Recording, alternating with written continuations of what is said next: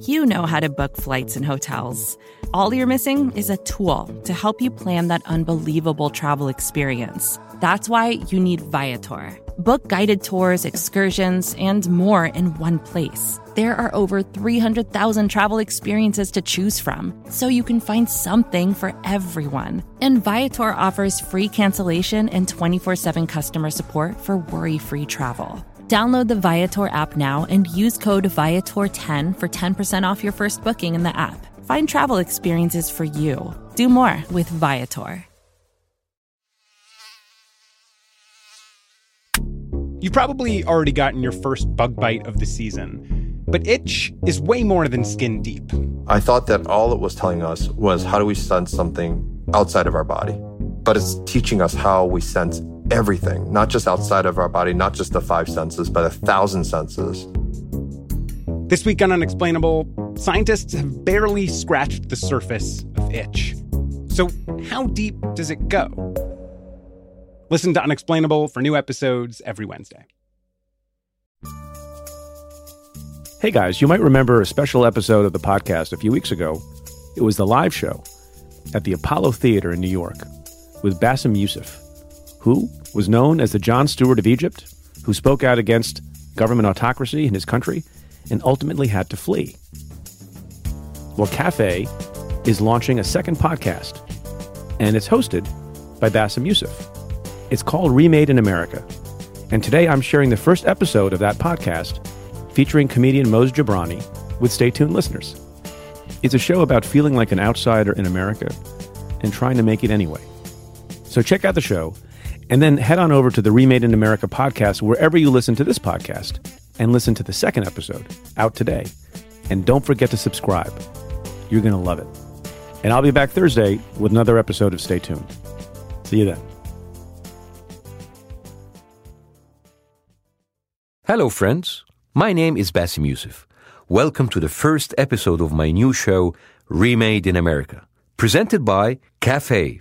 Before we get started, a little bit about me. My story begins in Egypt, where I lived until I was 40 years old. I was a regular guy. I was married, I worked as a heart surgeon, you know, a regular dude. But my plan had always been to move to America. But then, something strange happened. Egyptians, my people, took to the streets to tell our military dictator Hosni Mubarak to leave. Streets were flooded with tens of thousands of angry people, all demanding a change here in Egypt. You see, in Egypt, we don't have impeachments, we don't have Congress, and we don't have democracy. So, a revolution was the only thing that could make him go. And a few weeks later, he did. How nice of him. Now, I didn't take to the streets, but I did contribute in my own way. I made short videos about Egypt's revolution. مش عايزينهم يطلعوا كده عايزين حاجه غريبه جدا احنا ناس بتسمع قبل كده عايزين ولادنا يطلعوا ياكلوا ويشربوا يشتغلوا اول مره اسمع يعني بعد I made the videos because state-run media were brainwashing the masses. My videos got a lot of views, so many views that a TV station invited me to turn my YouTube videos into an actual TV show. اهلا بكم مره اخرى في برنامج البرنامج انتوا عارفين ان في Around the same time, I had an opportunity to move to America to work there as a doctor. I was faced with an impossible choice. Even though I had wanted to move to America for the longest time, my country needed my show. So I stayed in Egypt. The next few years are a blur. We made a bunch of episodes, got a live audience. Over 40 million people tuned into my show every week. That's like the Super Bowl every Friday. There was only one problem. The government didn't like my jokes. I knew that if I stayed in Egypt, I would end up in jail. So, I left my home and came to America.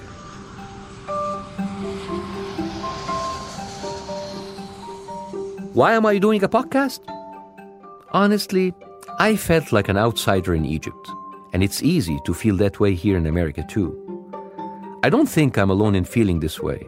And I want to understand why so many people feel like outsiders like me in this country.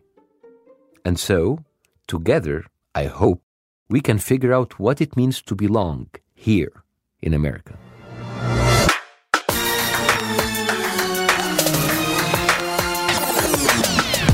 I'm Bassem Youssef, and this is Remade in America presented by Cafe.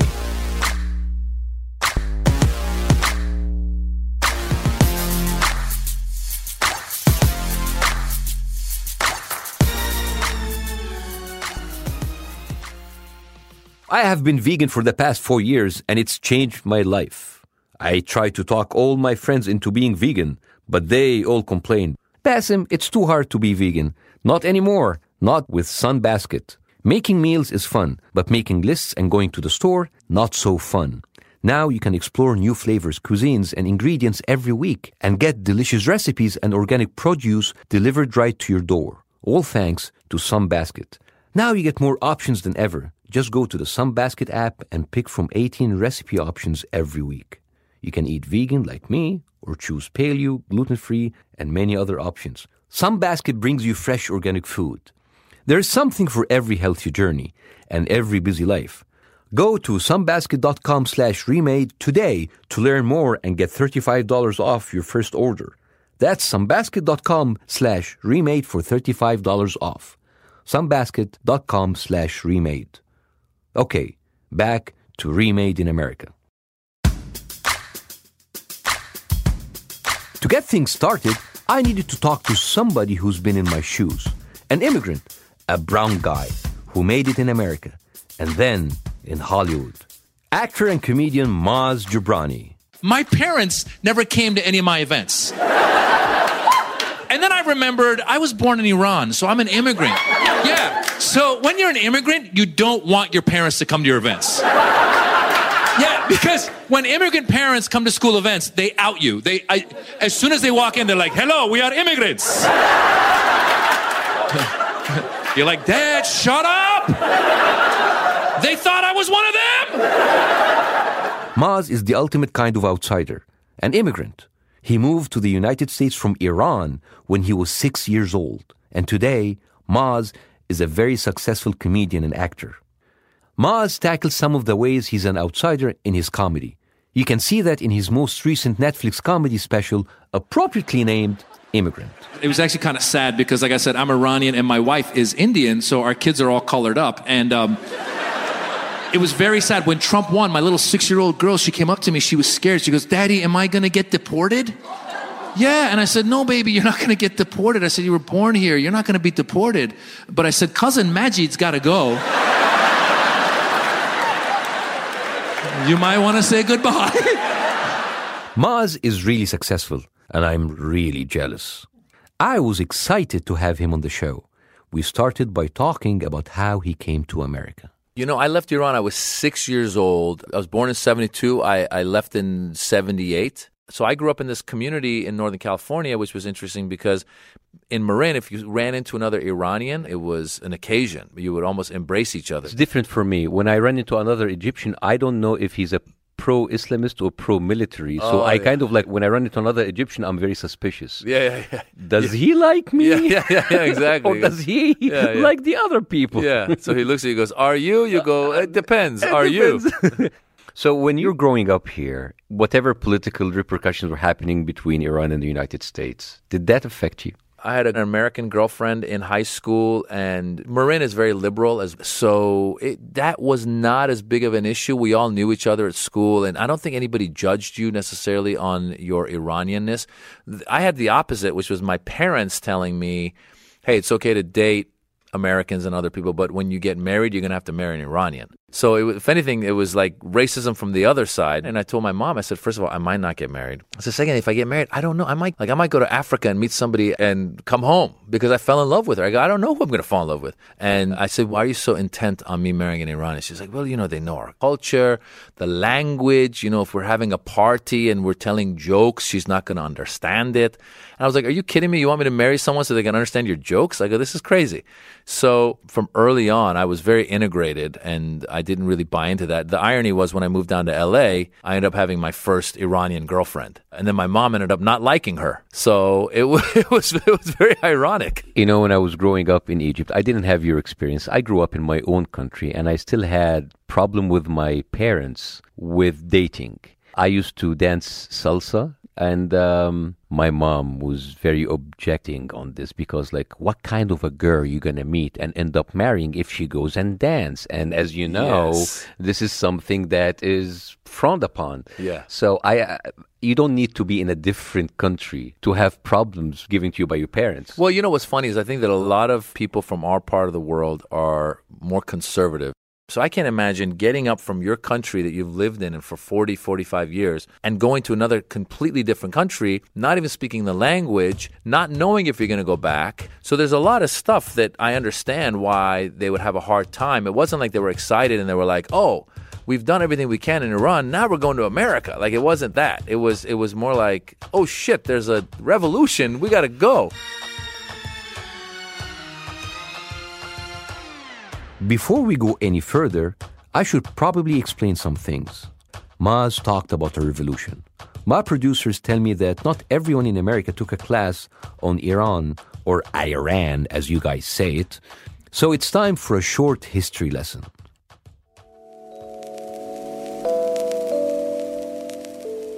For thousands of years, Iran was ruled by kings. They called themselves Shahs. The problem is, people were not very happy. It was oppressive, it was a dictatorship, there was no democracy, and they kept all the money and power. Reminds me of home. So, in the late 1970s, the people of Iran revolted against the Shah, and they replaced him with Ayatollah Khomeini. The Ayatollah Khomeini appears tonight to have come to full power in Iran, as he said he would, in another of those bloody convulsions that have recently swept the country. Ayatollah Khomeini was a self proclaimed man of God, and he turned Iran from a monarchy into an Islamic state enforcing Sharia law. A lot of people fled Iran during this revolution, including Maz and his family. You see, revolutions are not always a positive thing.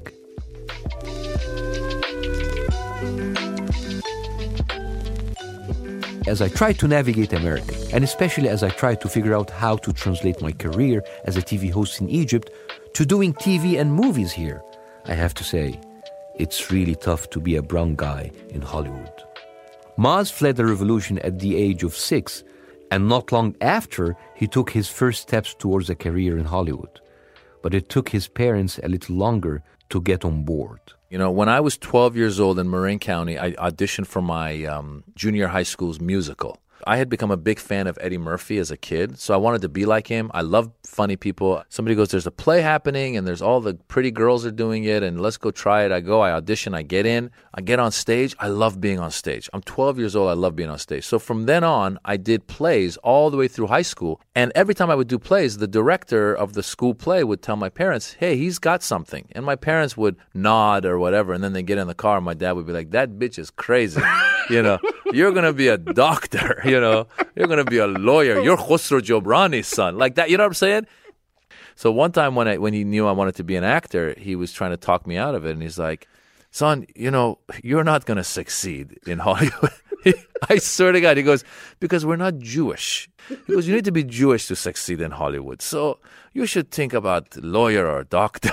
I was like, I was like, but they're Jewish too. Yeah, yeah, yeah. and so I went to college. I went to undergrad at UC Berkeley. And originally, I studied political science because I had been convinced that I should be a lawyer by my parents. And my mom had even said, listen, if you want to tell jokes and do plays, just do it on the weekends. I said, okay, that's a good compromise. So I studied poli sci undergrad. Then my junior year, I go to Italy to study abroad. While I'm there, there's a professor. I love what he does. And I think to myself, maybe I'll be a professor. That's a good compromise because that's a job that I think in the community will be looked upon in a, with respect. But also, I get to be in front of people and talk about ideas. I go, that's a good compromise. And you can practice your jokes on students who cannot heckle you. Throw some jokes in the middle, right? So then I come back to America and I tell my mom I'm going to be a professor, and she loses her mind. She goes, Are you crazy? There's no work for professors. You go, How do you know the job market for professors?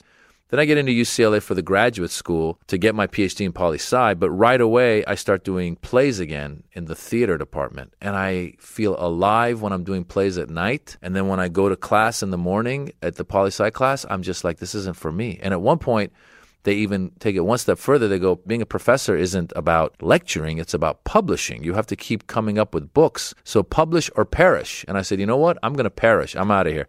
So I dropped out. And that's when my mom thought I'd lost my mind. See, she was there with my grandmother, and they go, listen, you did not do lawyer, you did not do professor, and they go, at least become a mechanic.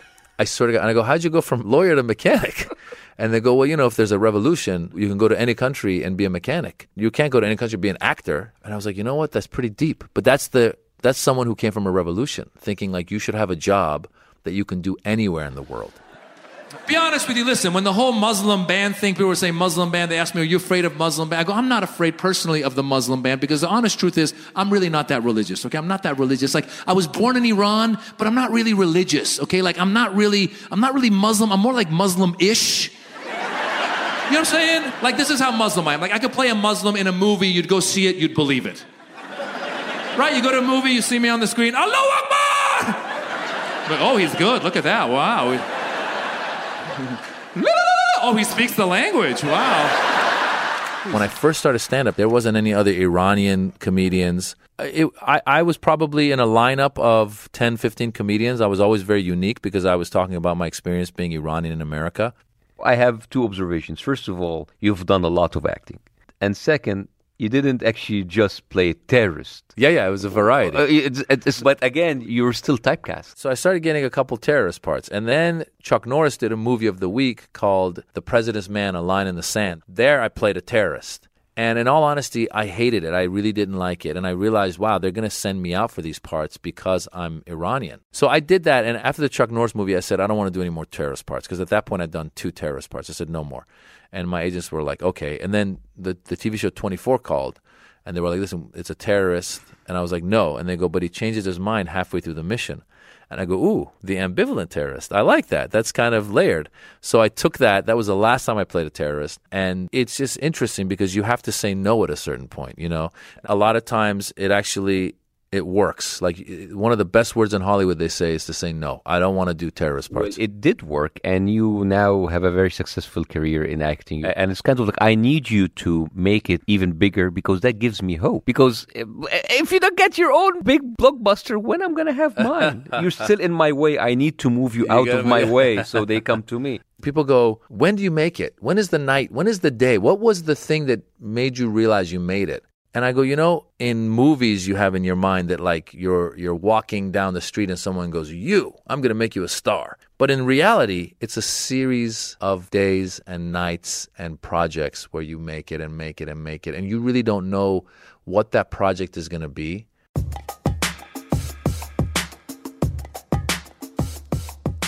What Maz just said really made me think. I mean, not even getting terrorist parts. I don't know if I will ever make it in Hollywood. So instead, I'm making a podcast. Let's take a break. When we come back, parenting, comedy, and porn. So don't leave us. Did I mention there was porn?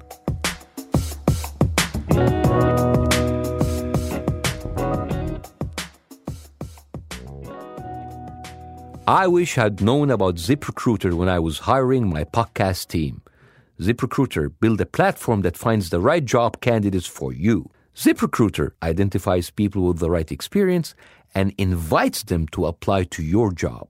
In fact, 80% of employers who post a job on ZipRecruiter get a quality candidate through the site in just one day.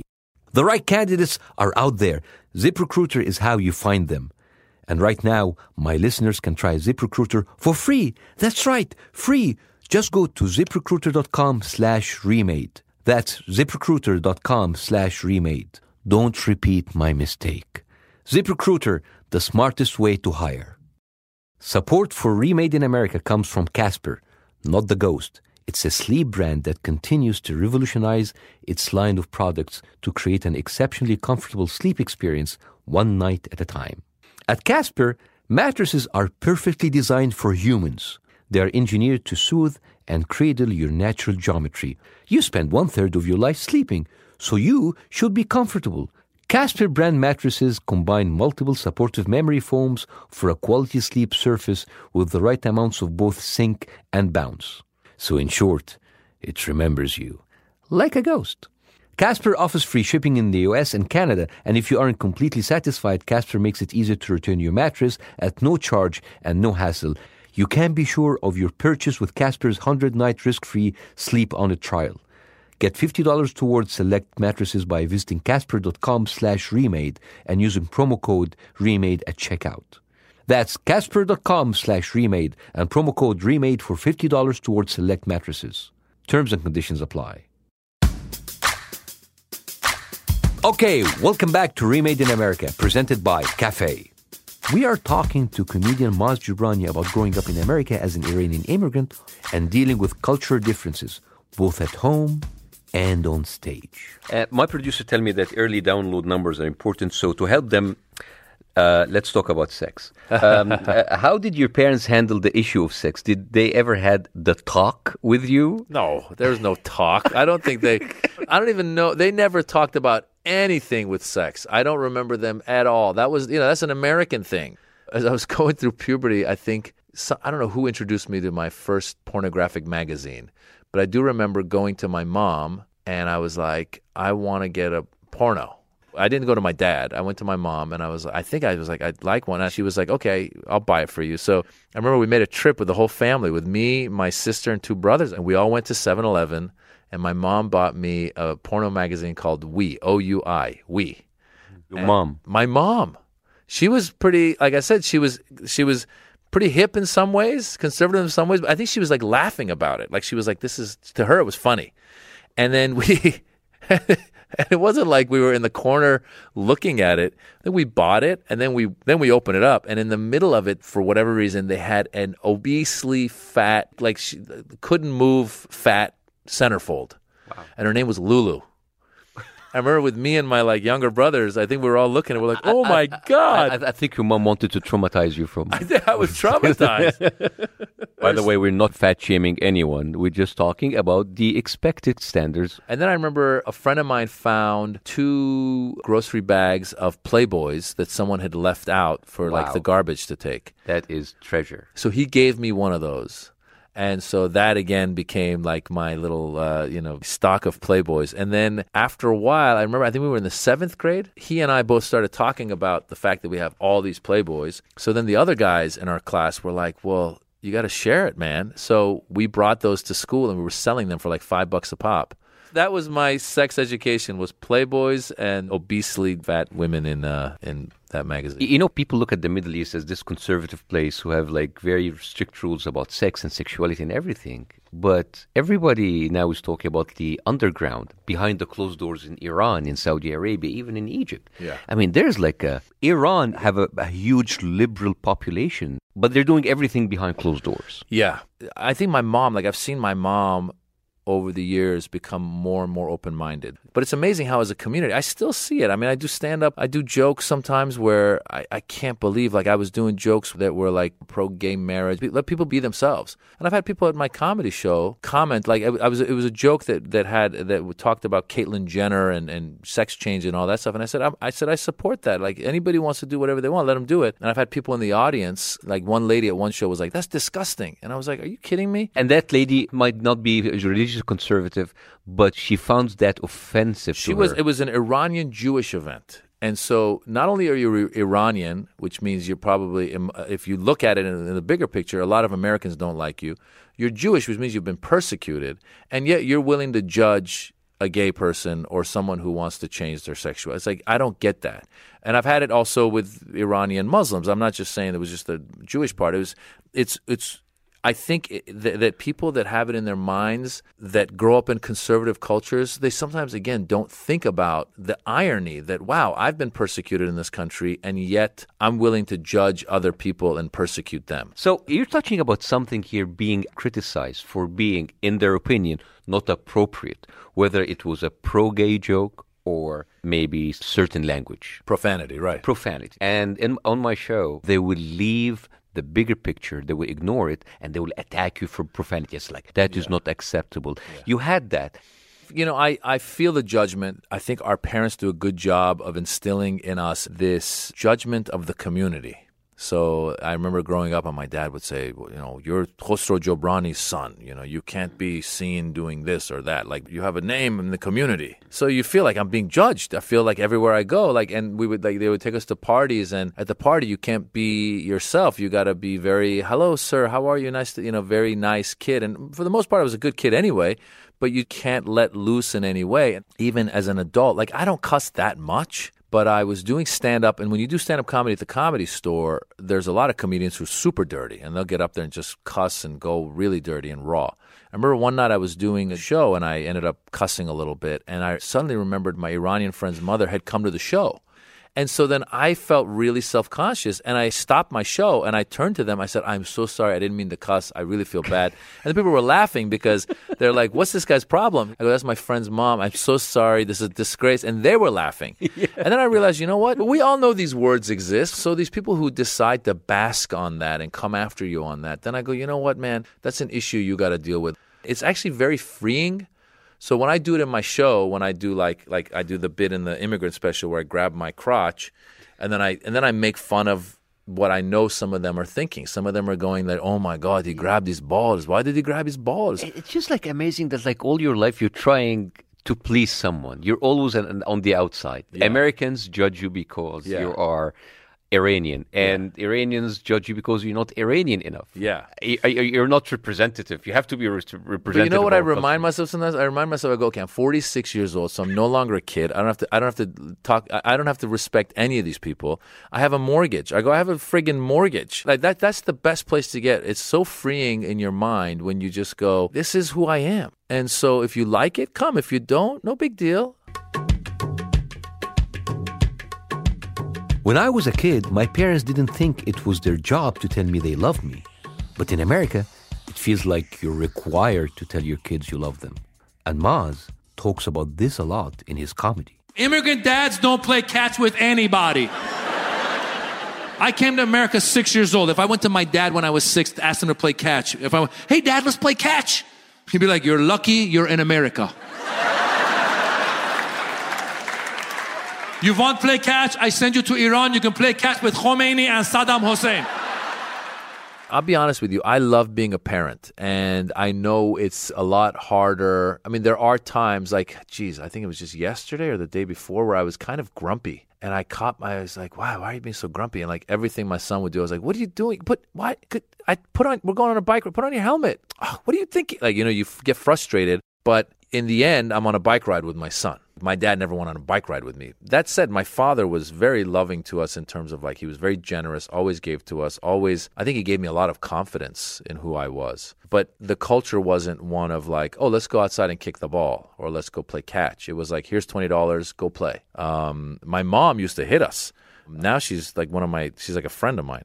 But yeah, it's a very gosh, I'm a little worried about the future of our kids because we are we coddle them a lot, and so like my son is highly sensitive. So anything that's ever said to him, he will take it personally, and he'll like if I say something, he'll go to his mom and be like, "Daddy said." whatever. I forget what he did. You know what? He was farting. I think he's lactose intolerant. And he was farting, and I might have been like, "Woo, that stink! Oh my god, what are you rotten?" Da, da, da. You know, that's just like busting your balls, right? I mean, yeah. and I fart. I mean, it's okay, but I think but he goes to his mom. I mean, your wife is Indian, and Indians are not known to be that oh, yeah. easy either. Yeah, you know? yeah, yeah. No, my wife. Uh, a lot of people when they find out my wife's Indian, they're like, "Oh my god, that's so great!" It's like she must be yoga and Gandhi and peaceful. I go, "Uh, uh-uh. I go, she's like the Indian Joe Pesci. She cusses, she gets upset. She's Type A, and I'm I'm a lot more laid back back, and so we actually work well together in that sense. But yeah, there's a fine line, as you know, about discipline and responsibility and all that, and also telling them that you love them. So I try as much as I can to remind myself. You know, I'm 46 years old, so sometimes I'm just tired. I just want to sit there in front of the television and watch people argue with each other on CNN or whatever it is but then the kid will come in the room and I go, okay, let me pay attention to my son or daughter. And in the end, it's actually great. I, I, I, tell people that don't have kids, I say it's almost like you get to relive your childhood. So I'm watching my son play soccer, you know, my daughter playing tennis, or, or my daughter will bring her friends over and they'll start making videos and dance stuff. And I'm just like, I'm, I love it. I learned a few things during this conversation. As soon as this episode is done, I'm going to call up Hollywood and say no a lot. Then drive home and take my kids on a bike ride to the corner store and buy them porn. Hey, if they turn out anything like Maz, then I'll be a happy daddy.